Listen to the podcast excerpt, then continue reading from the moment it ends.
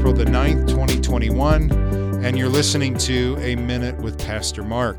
We are in John chapter 3 today, and what a fitting chapter to end the week on. Probably the greatest chapter in relationship to what it means to be saved over any other chapter in all of the New Testament. So, John 3 is a conversation between Jesus and a Pharisee named Nicodemus. And that's what the first 21 verses deal with in this chapter.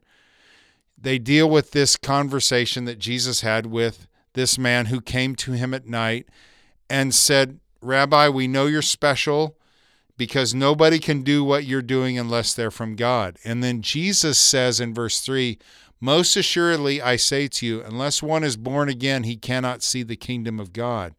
Well, Nicodemus wants to know what does that mean? What does it mean to be born again? How, how can can I go back in my mother's womb and be what are you talking about?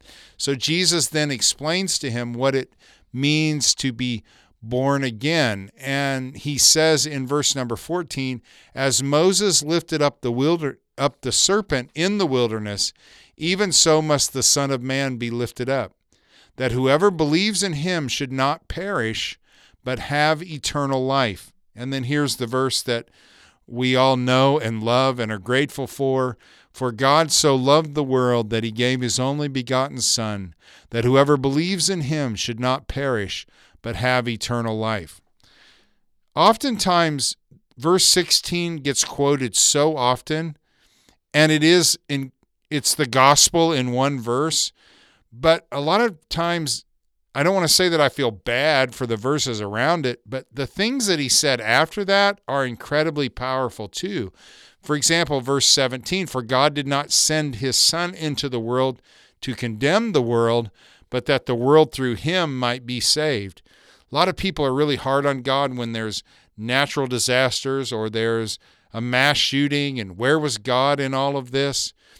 The reality is, is if God doesn't God didn't step into our world, there would be nothing good in our world at all.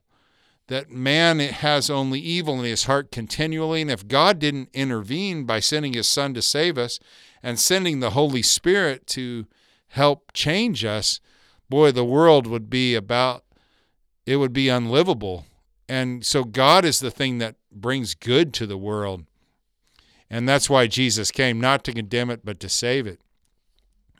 So he, he goes on to talk more about what it means to believe, what it means to be saved.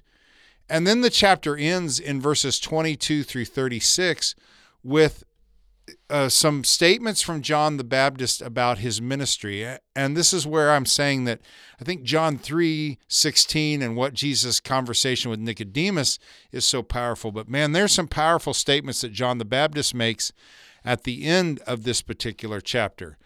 And they come to him it says in verse 25 that there arose a dispute between some of John's disciples and the Jews about purification. And they came to John and said to him, Rabbi, he who was with you beyond the Jordan, to whom you have testified, behold, he is baptizing, and all are coming to him. So this is what they are, in a sense, saying You're losing your crowd to Jesus. What do you think about that?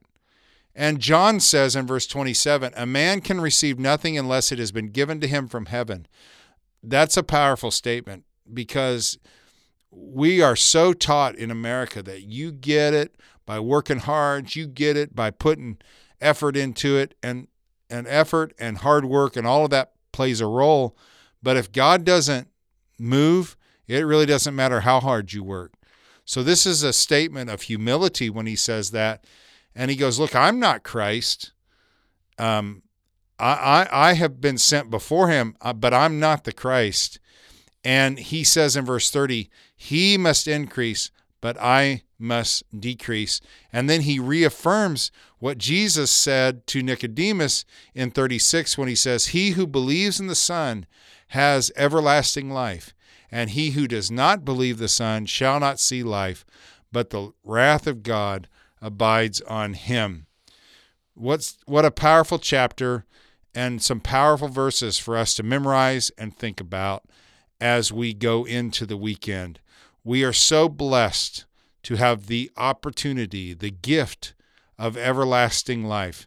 May we never forget it. Thank you, Jesus, for coming to earth. We don't deserve it.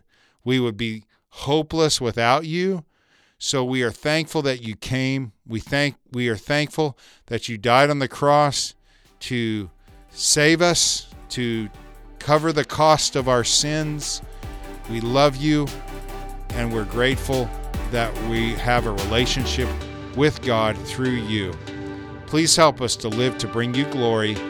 We pray this in your name, Jesus. Amen. Well, you guys have an amazing weekend. I'll talk to you on Monday.